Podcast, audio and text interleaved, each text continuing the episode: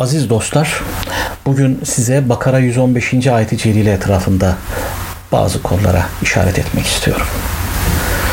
Bu ayeti celilede Cenab-ı Mevla şöyle buyuruyor. Doğu da, batı da Allah'a aittir. Nereye dönerseniz dönün, Allah'ın zatı oradadır. Şüphesiz Allah zat ve sıfatlarında sınırsızdır. O çok bilgilidir. İbadetler sadece bir vazifeyi ifa etmek, bir emri yerine getirmek anlamına gelmez. İbadetler aynı zamanda yerimizi, yurdumuzu tayin etme imkanı da sunar. Biz kimiz? Neyiz? Ve nereye, kime aitiz? Bu gibi temel soruları ibadetlerden yola çıkarak analiz etmek ve cevaplandırmak mümkündür. Bu anlamda Bakara 115 bize yön tayini de sağlıyor. Kime yöneleceğiz? Nereye yöneleceğiz? Bu iki temel sorunun cevabını bu ayetten öğrenmemiz mümkündür. Doğu da batı da Allah'a aittir. Doğudan ve batıdan kasıt bütün bir yeryüzüdür. Bütün bir varlıktır.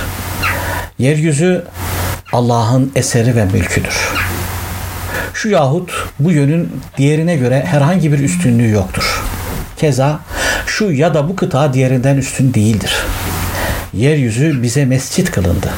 Bu itibarla nereye dönersen dön, hak için dön. Hak için dur, hak için çalış. Evet, namazda kıble belli. Bakara 144. ayette artık yüzünü mescidi harama çevir emriyle birlikte kıblemiz belirlenmiştir. Ama duamız, zikrimiz, salih amelimiz ve yapacağımız güzel işler için illa kıbleye dönmemiz emredilmiyor. Burada mesele niyettir.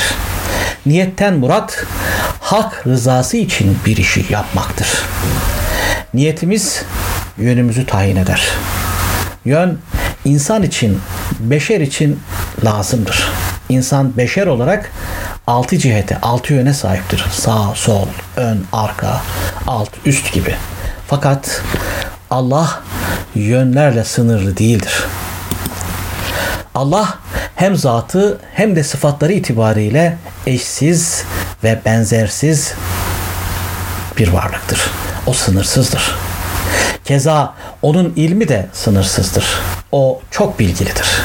Onun bilgisinin sınırsız olduğu bilinciyle ibadetimizi eda etmemiz ve işlerimizi buna göre tanzim etmemiz, yapmamız emredilmektedir. Velhasıl doğuda Allah'ındır, batıda bütün mülk O'nundur. Bu inançla yönümüzü tayin etmek, düşüncemizi inşa etmek durumundayız.